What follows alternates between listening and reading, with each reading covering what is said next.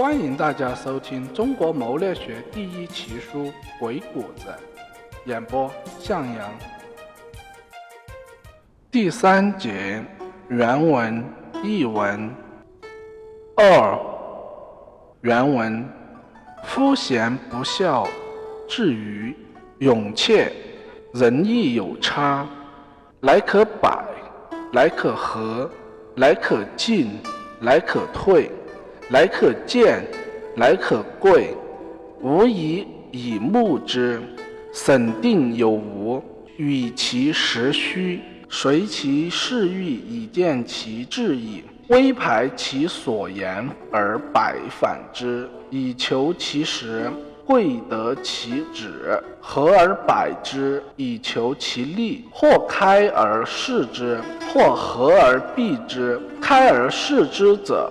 同其情也，和而避之者，异其诚也。可与不可，审明其计谋，以圆其同意。离合有守，先从其志。既欲百之而贵周，既欲合之而贵密。周密之贵微，而与道相随。百之者，料其情也；合之者，结其成也，皆见其权衡轻重，乃为之度数。圣人因而为之律，其不中权衡度数。圣人因而自为之律，故百者，或百而出之，或百而内之；合者，或合而取之，或合而去之。译文。世人中有贤良的人，有不孝的人，有聪明的人，有愚蠢的人。有的人勇敢，有的人怯弱；有仁人君子，有苟且小人。总之，每个人之间是有差别的。人们的品行千差万别，素质千模百样，所以要针对不同的人品素质，采取不同的应对措施。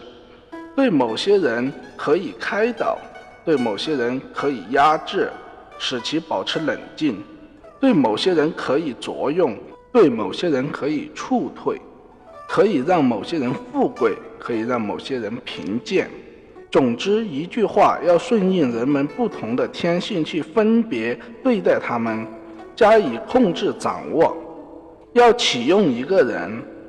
首先要摸清他的品质如何，摸清他的真假虚实，考察他是否有真才实学，要投其所好，通过他的嗜欲愿望去分解他的志向与意图，并且要暗中观察他的言语，适当的贬义他的说话，再加以发言责难，从而探查到他内心的真实世界和真实意图。以明了他的性格主流，即对他使用百合之术来达到我们的目的。当切实把握住对方言行的实质后，可以稍作沉默，让对方畅所欲言，从而探求他的利益所在。有时可以表示赞同，有时应该缄默表示异议。敞开言论是为了博取对方的信任，从而让对方对我们一吐衷肠。缄默表示异议，是为了考察对方的诚意，考察什么可用，什么不可用，要查明他的谋略计划的优劣，以及同我们的谋略计划的差距大小。若同我们的谋略计划差距较大，先纵容他，让他照自己的意志去办，而我们要固守自己的意图。就是说，先用百合之术，离不开暗中谋划。当然，这种谋划要周密，考虑要周详。如果要综合归纳问题，最重要的是处事缜密，要合乎规律和道理，行事要微暗，要不露声色。这样做，就以阴阳之道暗合无隙了。对人们使用百合之术，或开启引导他，估量出他的情怀，或压抑控制他。摸准他的诚心，还要知道他的谋略策施。掌握了这三件事，我们就可以区别对待了。如果他的品行可用，对我们真诚，并且没有恶心，他的谋略措施得当，与我们差距较小，合乎我们的准则，我们就可以着用他，帮他完善谋略措施。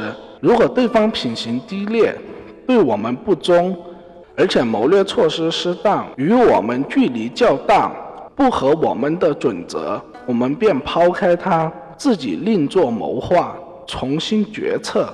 总之，对人使用百合之术时，或者开导他，帮他完善决策，或启发他，让他吐露出决策，以便被我们吸取。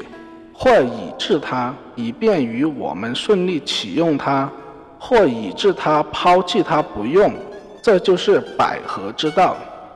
好了，本节播讲完毕，感谢大家的收听，喜欢就点个赞呗，谢谢。